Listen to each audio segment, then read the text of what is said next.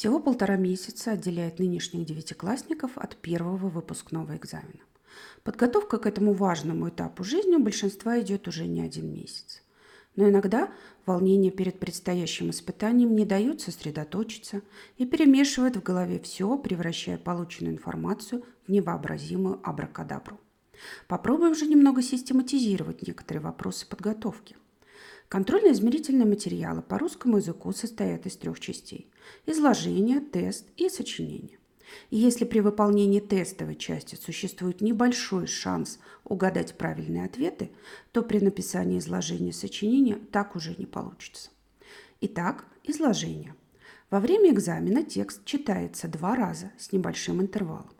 При подготовке же стоит начать с большего числа прослушиваний, во время которых стараться записать как можно больше информации.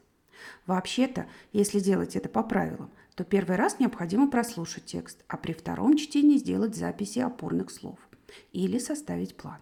Если же навыка нет или это сложно, то надо записывать при каждом чтении. После этого сократить текст на черновике и переписать. Обращайте внимание на то, как диктор читает текст. Между абзацами он делает паузы более длительные, чем между простыми предложениями. Если вы сомневаетесь в расстановке абзацев, а их в тексте должно быть три, ориентируйтесь на паузы. Где длинная пауза, там будет абзац. Изложение оценивается по трем критериям. Во-первых, нужно передать все микротемы, озвученные в тексте. Обычно каждый абзац содержит свою микротему. Во-вторых, необходимо использовать приемы сжатия текста, чтобы лишняя информация ушла.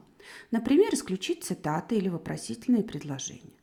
Третьим критерием оценки является композиция изложения. Не переставляйте абзацы местами. На самом деле, сжатое изложение не такой уж сложный вид работы. Критерии оценивания а – сжать все абзацы, сохранить абзац на членение, не нарушить логику, не сделать фактических ошибок, не сочинить ничего от себя. При написании последнего задания, сочинения, необходимо выбрать одну из предложенных тем. Сочинение на лингвистическую тему, сочинение объяснения фразы из текста или сочинение объяснения значения слова. Сочинение рассуждения проверяет прежде всего умение создавать собственное связанное высказывание на заданную тему на основе прочитанного текста. Это высказывание должно соответствовать функционально-смысловому типу речи и рассуждения, и вследствие этого строиться по определенным композиционным законам. При этом особое внимание следует уделить умению аргументировать свои мысли, используя прочитанный текст. Какую бы тему сочинения вы ни выбрали – Помните о том, что подбор аргументов надо производить очень тщательно, строго в соответствии с темой, иначе грозит опасность перегрузить сочинение материалом или, как говорят, завязнуть. Чаще всего девятиклассники выбирают третью тему. На первый взгляд она кажется легче и понятнее. Но так ли это? Обратим внимание на некоторые нюансы. Вам необходимо объяснить значение слова. Что такое милосердие, сострадание, доброта, дружба – Обязательно прокомментировать толкование и привести два аргумента. Объяснить значение слова можно несколькими способами.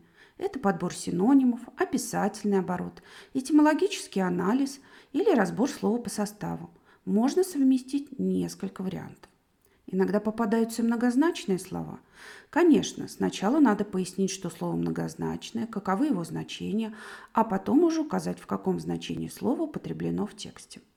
В этого типа надо не только дать толкование слова, но и прокомментировать его. Что это значит? Это значит развить свою мысль, порассуждать об этом, но потом уже перейти к самому тексту. Приводя примеры, необходимо делать выводы. Желательно примеры вводить микротезисами. Нужно понимать, что пример – это не аргумент. Аргумент состоит из микротезиса, примера и микровывода. К тому же каждый аргумент должен оформляться с красной строки. При оценивании такой работы большее количество баллов за аргументацию наберет тот, кто привел два аргумента, один из текста и один из собственного жизненного опыта. Причем под жизненным опытом стоит понимать не только те события, которые происходили с вами, но и прочитанные книги, просмотренные фильмы, исторические факты. Не забудьте, что объем как изложения, так и сочинения должен быть не менее 70 слов. Также следует соблюдать все правила оформления рукописи. Пишите разборчиво, грамотно, аккуратно, соблюдая деление на абзацы. Это поможет проверяющему лучше понять вас, а вам набрать максимально возможное количество баллов. Чтобы научиться кататься на велосипеде, нужно сесть на него и начать кататься. Так и с любым делом. Главный принцип подготовки к выпускным экзаменам – это многократная тренировка. И тогда удача не покинет вас.